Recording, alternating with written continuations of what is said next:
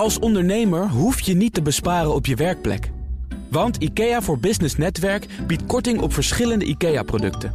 Word gratis lid en laat je werkplek voor je werken. IKEA, een wereld aan ideeën. Reageert bol.com te traag op meldingen van namaakartikelen. Dat en meer bespreek ik in het ondernemerspanel. En daar zit Hans Biesheuvel, voorzitter van ONL, Ondernemend Nederland. En Daan Weddepol van Peerby. Welkom, fijn dat jullie er zijn, heren. Dankjewel. En uh, jullie zijn vaste waarden. Dus jullie weten dat ik eerst wil weten wat jullie eigen nieuws is. Daan, wat is het wat jou betreft? Ja, uh, ik wil het, om, omdat we het vast nog uitgebreid gaan hebben over corona, wil ik het hebben over een ander virus. namelijk het desinformatievirus. eergisteren is het account van Trump geblokkeerd. nee, een paar dagen terug. En eergisteren is weer gedeblokkeerd. Er was heel veel discussie over. Er zijn allerlei samenzweringsgroepen op Facebook en YouTube die zijn opgeruimd. Um, er staan allemaal samenzweringsdemonstranten op het Binnenhof. En het NOS gaat zijn uh, logo van de busjes halen. Omdat er mensen. Uh, omdat er, nou ja, ze worden uh, bedreigd in feite.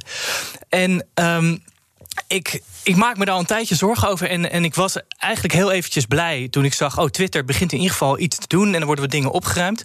Maar volgens mij is het allemaal niet genoeg... en volgens mij nemen we het probleem niet serieus genoeg.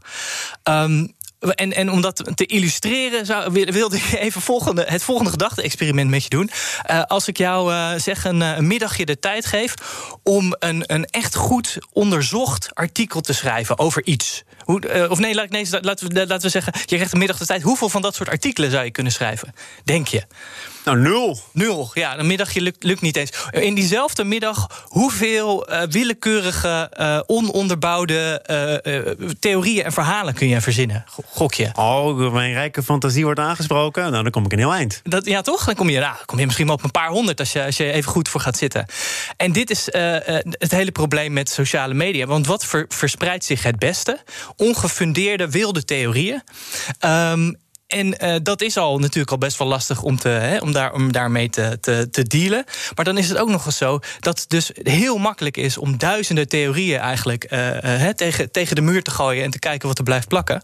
Terwijl echt goed gefundeerd onderzoek, of zelfs maar een van die theorieën gaan uitpluizen en kijken, klopt het eigenlijk? En wie zou moeten wegen wat meer waard is? Ja, uh, de algoritmes wegen nu in ieder geval wat mensen, uh, waar mensen lekker op klikken. En, en dat verspreidt zich. En wat volgens mij een, een. Ik ga iets zeggen wat misschien niet zo populair is. Maar hè, we, we hebben een, een vrijheid van meningsuiting. Maar volgens mij moeten we gaan nadenken over. Is dat ook per se gekoppeld aan hun recht van verspreiding?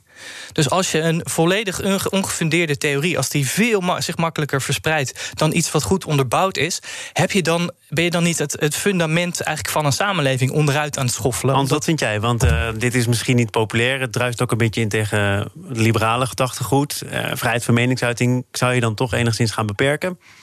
Is dat in sommige gevallen te rechtvaardigen? Nou ja, ik vind die vrijheid van meningsuiting wat hoog, grootste goed ongeveer wat we hebben hè, in deze samenleving. Dus ik zou dat niet snel willen aantasten.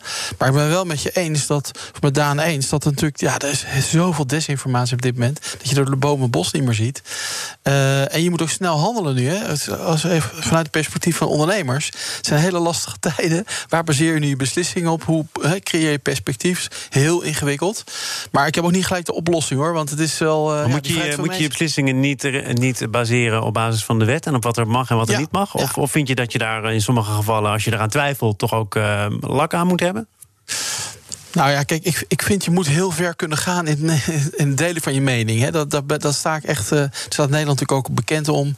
Daarom zijn we zo'n uh, land wat we zijn. Maar er zijn, er zijn gewoon grenzen, vind ik. Hè. En die grenzen mogen we wel st sterker bewaken met elkaar. En wat alerter op zijn. En daar ben ik met Daan wel eens. Dat, is, dat ligt op dit moment onderaan de stapel. Het zou wat meer bovenaan de stapel mogen. En, wa en waar zou, je, zou, dat wat jou betreft tot slot dan toe moeten leiden? Ja, uiteindelijk denk, vraag ik me af of je platformen niet een verantwoordelijkheid moet geven over het, het deelalgoritme. Dus je mag alles vinden en je zou ook nooit uh, vervolgd moeten worden, vind ik, voor, voor, om je mening, hè, om je gedachten. Uh, maar dat betekent niet per se dat we dat viraal moeten kunnen verspreiden wanneer hè, op, op, op sociale media, als dat niet goed onderbouwd is. En ik denk dat daar, een, daar zit een probleem. En dat, ik denk dat dat voor heel veel platformen geldt. En daar is eigenlijk eigenlijk, er is gewoon geen oplossing voor. Er is geen wetgeving voor, er is geen gedachte nog voor, want het is eigenlijk een heel nieuw probleem. We hebben, er zit altijd, zat tot voor kort altijd een vertraging in dit soort informatie. En er waren journalisten die hoor en wederhoor pleegden en dan kwam het in, in de krant pas. Uh, dat is allemaal weggevallen en de vraag is, wat komt daar dan voor in de plaats? Als het razendsnel gaat en er is eigenlijk geen, geen check meer op klopt het nou wel of hm. niet. Wat, wat willen we daarvoor in de plaats hebben? Er moet volgens mij iets voor in de plaats komen. We gaan uh, razendsnel naar jouw gedachten, die je gewoon mag verspreiden. Tot het te dol wordt, hè Hans? Pas een op. nou, ik wil eigenlijk even een korte oproep beginnen. Want ik heb vanochtend weer een online eh, sessie gehad... met heel veel ondernemers uit Nederland, horeca-ondernemers... die het moeilijk hebben, die vragen mij hadden, hebben gesteld. En ik merk dat de spanning en de stress enorm aan het oplopen is bij ondernemers. En dat begrijp ik heel goed.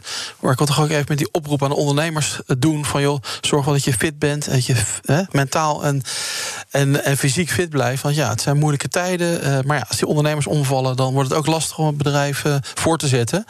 Dus zorg in dat je fit blijft, dat je investeert ook in je gezondheid. Want ja, om het nu vol te houden, moet je fit en gezond zijn. En je kop erbij houden, zou ik zeggen. Dus die oproep wil ik toch even doen. Naar aanleiding van al heel wat telefoontjes en uh, online sessies. Wat met zeggen die mensen dan tegen jou? Ondernemers. Ik, uh, ik trek het niet meer, de rek is eruit. Ja, ja, de rek is eruit, ik trek het niet meer, ik kan het niet meer overzien. En vergeet niet, hè, kijk, voor heel veel ondernemers gaat het niet alleen over dat bedrijf. Hè. Het gaat over je klanten, over je leveranciers, over je medewerkers. Heel vaak over je familie. Hè, want de meeste bedrijven in Nederland zijn familiebedrijven. Ik had vanmorgen gesprekken met allemaal horeca-ondernemers ondernemers, wat, waar heel veel familiebedrijven zijn. Dus het gaat niet alleen over jouzelf, maar ook over je, ja, je, je, je inner circle, zeg maar. En mensen maken zich daar oprecht zorgen over. En dan uh, ja, geen perspectief zien, niet weten waar je aan toe bent. Je had een paar maanden geleden vaak een gezond bedrijf. En door allerlei maatregelen van de overheid kom je in deze problemen. En mensen ja, kunnen ook moeilijk een plek geven. Dus ik snap die stress wel. Maar tegelijkertijd zeg ik, ja, zorg dat je fit blijft. En in elk geval investeer ook in je fysieke fitheid. En je mentale fitheid. Want je moet er wel doorheen komen. Rutte heeft wel gezegd dat uh, met name voor ondernemers die in de zwaar getroffen sectoren zitten, die nu weer worden geconfronteerd met die tweede golf en de beperkingen die dat met zich meebrengt, dat er nagedacht wordt over extra steun in een coronadebat. De steunpakketten ademen mee. Uiterlijk 26 oktober een diepgaande analyse. Wat betekenen de maatregelen van gisteren?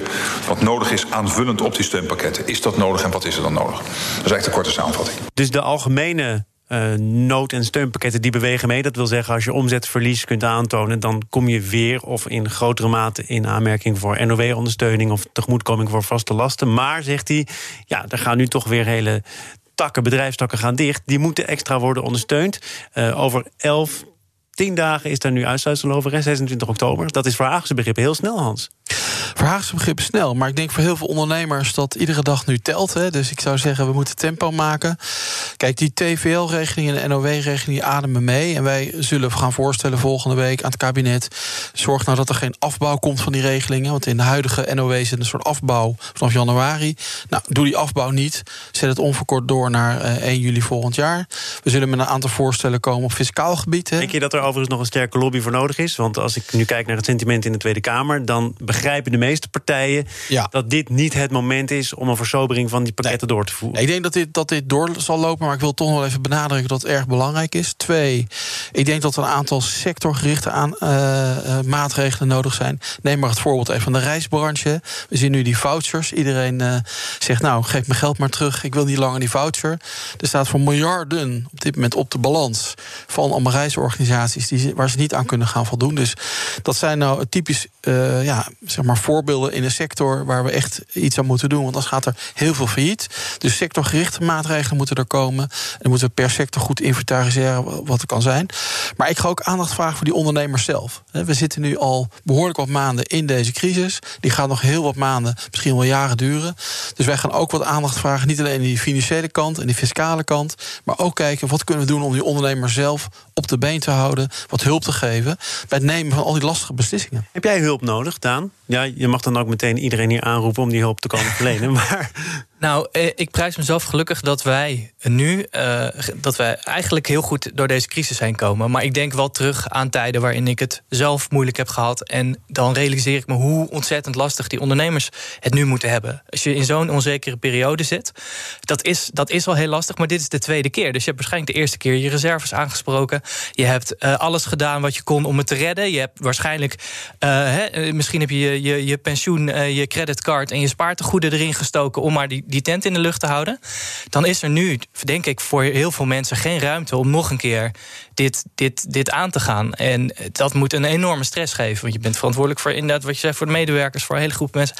Ik, ik, uh, ik word er echt uh, wel een beetje zwaarmoedig van als ik me voorstel hoe dat moet zijn om nu. nu wat heb jij gedaan? Jij hebt, jij hebt uh, de ontwikkeling van jijzelf en het bedrijf ook beschreven in een boek. Mm -hmm. Wat heb jij gedaan op het moment dat het voor jou heel erg ingewikkeld werd? Ja, dan, dan moet je realistisch gaan kijken naar wat kan er nog. En uh, voor ons betekende dat, dat het, de grootte van het team, dus dat wij hadden, dat, dat, dat kon niet financieel. Dat kon financieel niet uit. Uh, dus ja, ik heb hele vervelende beslissingen moeten nemen. Om ervoor te zorgen dat, dat niet iedereen uiteindelijk op straat kwam te staan. Maar dat we met een klein clubje nog, nog door konden. En dat er nog mogelijk nog een toekomst was voor het bedrijf. Maar dat zijn, dat zijn echt hele, hele pijnlijke beslissingen. Dat, dat, komt niet, uh, dat doe je niet even in een vrolijke middagbrainsessie. Nou, en Hans, dat, dat moment komt natuurlijk voor heel veel bedrijven wel dichterbij. Uh, zie jij nog andere oplossingen, behalve eens goed kijken naar de grootte van je team? Nou ja, ik kijk ook goed naar je businessmodel. Hè. Ik bedoel, dit is ook het moment. Hè. We hebben in, in mei een manifest uitgebracht. Dan kun je toch tegen mensen die in de horeca actief zijn... wat minder makkelijk zeggen? Ja, nou gedeeltelijk wel. En tegelijkertijd zie je ook wel mensen die echt heel creatief zijn om toch geld te verdienen op een andere manier. Nou, bij de horeca is natuurlijk ook heel veel bezorgen. Ik had cateraars vanmorgen, hè, die, die zijn nu overal lunchboxen en partyboxen en weet ik wat aan bezorgen.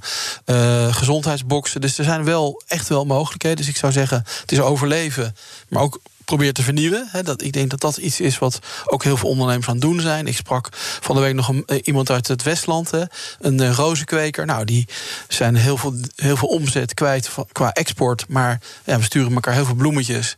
En die hebben online, nee, maar hebben online toch weer een hoop omzet terug weten te halen. Door omzet gewoon in Nederland. Maar het blijft natuurlijk lastig. Want kijk, ik had gisteren een reisbureau aan de telefoon. Een reisondernemer. Ja, die zei: Ik heb 170.000 euro verlies gemaakt, nu al. Uh, en dankzij NOW, want anders was het 300.000 geweest. En hij zei: Ik heb nog 100.000 euro over nu op, op als eigen vermogen. En nu sta ik voor de vraag: wat ga ik doen? Want hij zei: Ik heb nog 5% van de omzet. En ja, ga ik die laatste ton er nou nog instoppen? En daarmee ook mijn hele familie uh, het steek zetten. Of moet ik nu een punt zetten, mijn zaak dicht doen. En dan maar hopen volgend jaar dat ik een keer weer opnieuw kan En dat, soort dilemma's. Dus wat, wat, heb jij, wat heb je geadviseerd? Nou, Want dit is voor heel veel ondernemers, denk ik, een herkenbare situatie. Hoe ver ga ik nog? Ja, nou, ik, ik denk hè, dat. Ik, ik denk dat heel veel ondernemers dit weekend hè, deze vraag in families op tafel ligt. En wat ik deze ondernemer heb aangeraden is van ja, je moet gewoon eerlijk tegen jezelf zijn. Hè. Als jij nog kansen ziet om je kosten naar beneden te brengen en, en het te overleven dan zou ik zeggen, ja, haal alles uit de kast om door te gaan. Maar je moet, je moet dus ook realistisch zijn. Hè? Die reismarkt gaat niet snel herstellen. We gaan niet volgende week, volgende maand zomer allemaal eens tickets kopen. Uh, en extra schulden maken, je hele vermogen doorheen jagen. Dat kan ook een, een, ja, een moment zijn dat je zegt, nou dat kan niet langer. Ik stop er gewoon mee. Wat, wat zou jouw advies zijn, Daan? Want uh, inderdaad, wat Hans zegt, dit, dit ja. zijn de fundamentele keuzes. Ik, ik denk wat voor ons goed werkte en voor, voor mij goed gewerkt heeft, is om het in ieder geval met iedereen te bespreken die erbij betrokken is. En soms is er meer mogelijk dan je denkt. Willen mensen uh, een concessie doen in salaris. Er zijn, uh, ik, ik had ook een medewerker die zei van, oh, nou top, ik wilde altijd al een wereldreis maken, dan ga ik dat gewoon doen nu. Uh, dan, en dan, dan, dan is er, nou ja, dan, dan vind je oplossingen met elkaar die soms die je voorheen eigenlijk niet zag. Dus ik denk door het gesprek aan te gaan en te kijken wat, eh, en heel duidelijk te maken hoe ernstig de situatie is. Want dat maakt aan de ene kant maakt het, het daarna iets, iets makkelijker om uit te leggen waarom je doet wat je doet. Als je, als je uh, ingewikkelde, ja, als je, als je mensen moet ontslaan. En aan de andere kant legt het ook dingen bloot, denk ik, die nog wel kunnen, die je misschien niet zag. Uh, nou, en wat ik, wat ik mag één ja, punt mag, maken. Één kort één puntje kort, maar serieus, dat vind ik een belangrijk punt. Dus ja. ik heb ook gezegd, je hoeft je niet te schamen. Hè? Ja. Inderdaad, wees transparant, praat er gewoon over. Dit is jou overkomen, dat heeft niks met je ondernemerschap te maken... of de kwaliteit van je ondernemerschap. Schaam je niet, leg het gewoon op tafel, bespreek het met iedereen. Er is misschien meer mogelijk, maar als het dan niet zo is... en je stopt ermee, begrijpt iedereen het ook heel goed. Ja. We gaan er nog even over door. Doen. Maar pas nadat ik even heb gezegd wie jullie ook weer zijn, voordat mensen dat vergeten. Hans Biesheuvel van Ondernemend Nederland, ONL. Daan Wedderpol van Peerby. En uh, jullie zeiden net al, je moet het met zoveel mogelijk mensen bespreken. Iedereen die erbij betrokken is.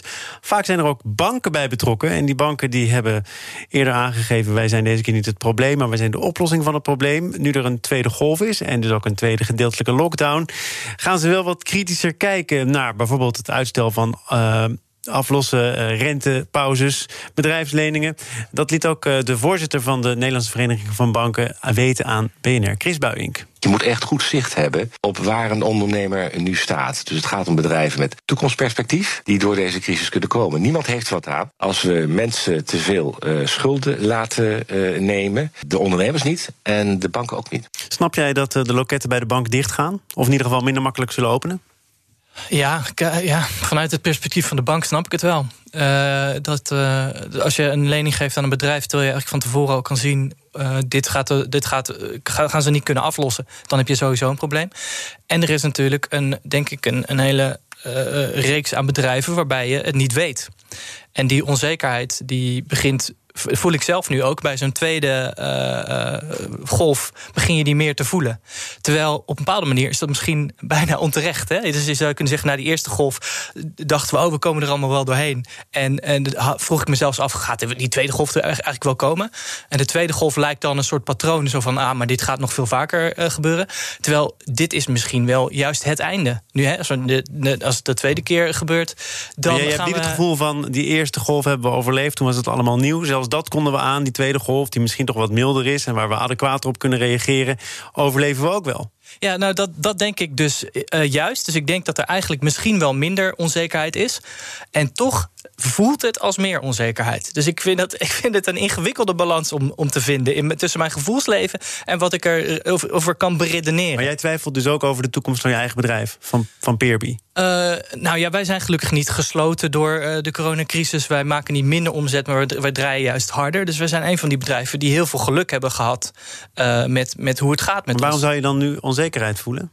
Nou, ik, ik, dan heb ik het over de, de gehele economie. Ah, ja, hè? Dus uh, ik, ja, op dit moment, ik, ik voel me er behoorlijk onzeker over, ja, ja. Over, over de hele economie en hoe dat verder moet. Hans, wij hebben elkaar gesproken over uh, de maatregelen van de Nederlandse Vereniging van Banken. Of althans, het advies. Hè. Knot heeft gezegd dat moeten banken ook een beetje zelf bepalen. Want er zijn banken die reserve hebben.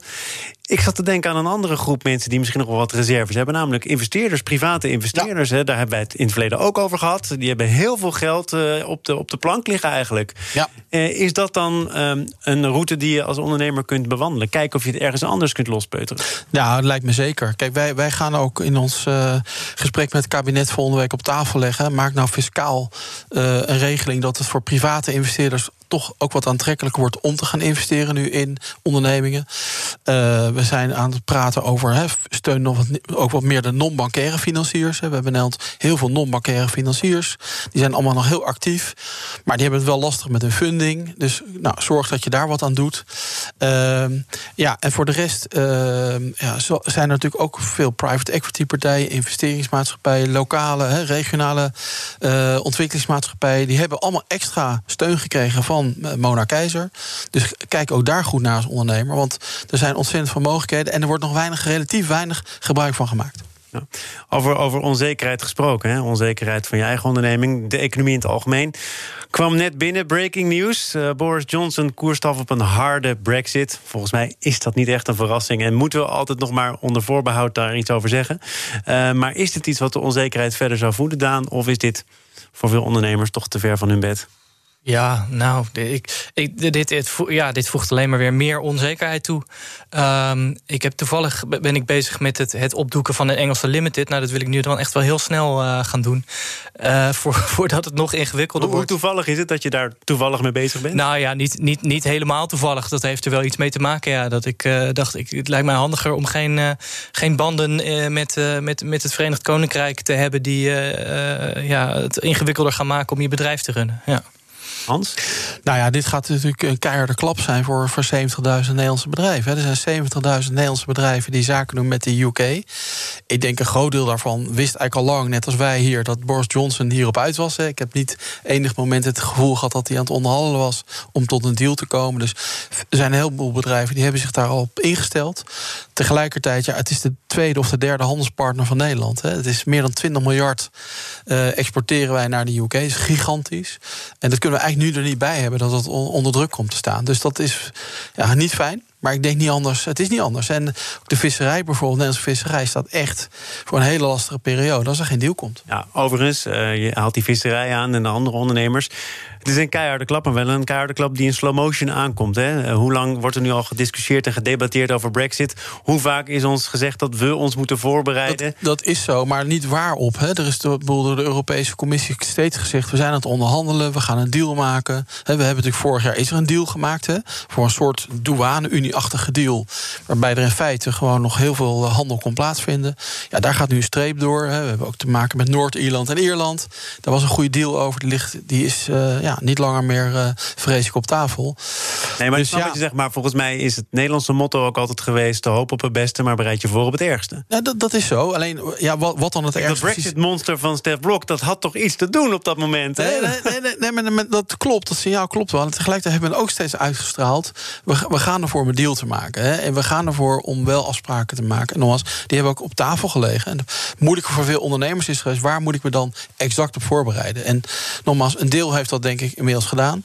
Maar voor een deel kan het niet omheen. Dat dit gewoon omzet en banen en, en uh, uh, heel veel bedrijven de kop zal gaan kosten. En dat vind ik doodzonde, zeker in deze tijd. Daan, heb jij dus ook wat jou betreft dan net iets te lang gewacht? Want als je toch al zegt, ja, ik was het aan het overwegen... en nu ga ik dan maar alles opdoeken en versneld opdoeken. Heb je gehoopt op een andere uitkomst? Ik heb wel gehoopt op een andere uitkomst, ja. Maar dat, kijk, ja, ik vind, om, om ons als voorbeeld te nemen... dat het past niet echt. Hè. We hebben, ook net als bij corona, we hebben hier niet echt onder te lijden. En er zijn heel veel ondernemers die hier volgens mij heel erg onder lijden. Uh, en ja, ik kan me voorstellen, als jij al je import-export met, met de UK doet, uh, ja, nou ja, dan, uh, wordt het, dan moet je dus alles gaan omzetten. Of je moet alles, ja. Pff, ik ben heel blij dat ik niet in deze positie zit. Ik ben echt een beetje zwaarmoedig vandaag. Nou, weet je wat? We maken er een einde aan. Dat bedoel ik dan aan het panel. Hè? Niet, niet, uh, niet, aan, niet aan al het andere. Want ik hoop je nog heel vaak eh, terug te zien als lid van het ondernemerspanel. Uh, en dat zeg ik dan tegen Daan Weddepol van Peerby. En Hans Biesheuvel, voorzitter van Ondernemend Nederlands, ONL. dit was het voor vandaag. ondanks een nieuwe investeringsfonds, en daar gaan we het dan maandag over hebben... lukt het het Groninger Airport Eelde maar niet om vluchten van de grond te krijgen. En dus moest de overheid dringend met miljoenen euro's op tafel komen om de luchthaven te redden. En dat in deze tijd waarin toerisme op zijn gat ligt en ook de vracht via de lucht natuurlijk een discussiepunt is in Eerste en Tweede Kamer. Iemand die daar zeker opvatting over heeft is uh, directeur van het vlieg, uh, van het Groninger Airport Eelde. Bart Smijk, hij is het gast in BNR Zaken doen. Niet bij mij, want ik ben een weekje op vakantie. Het gesprek zal worden gevoerd door mijn vervanger Edwin Mooibroek. Die kan het ongetwijfeld net zo goed. Dus veel plezier daarmee. Een heel goed weekend. En uh, ik vergeet bijna te zeggen dat het zometeen tijd is voor Nieuwsroom. Dat is de dagelijkse podcast van het FD en BNR. Vandaag speciaal gericht op politiek. Het is Nieuwsroom Den Haag, gepresenteerd door Mark Beekhuis. Fijn weekend, tot over een weekje. En volgende week veel plezier met Edwin Mooi. Een kleine update maakt een wereld van verschil. Daarom biedt IKEA voor Business Netwerk gratis snelle interieurtips en ideeën. Word gratis lid en laat je werkplek voor je werken. IKEA, een wereld aan ideeën.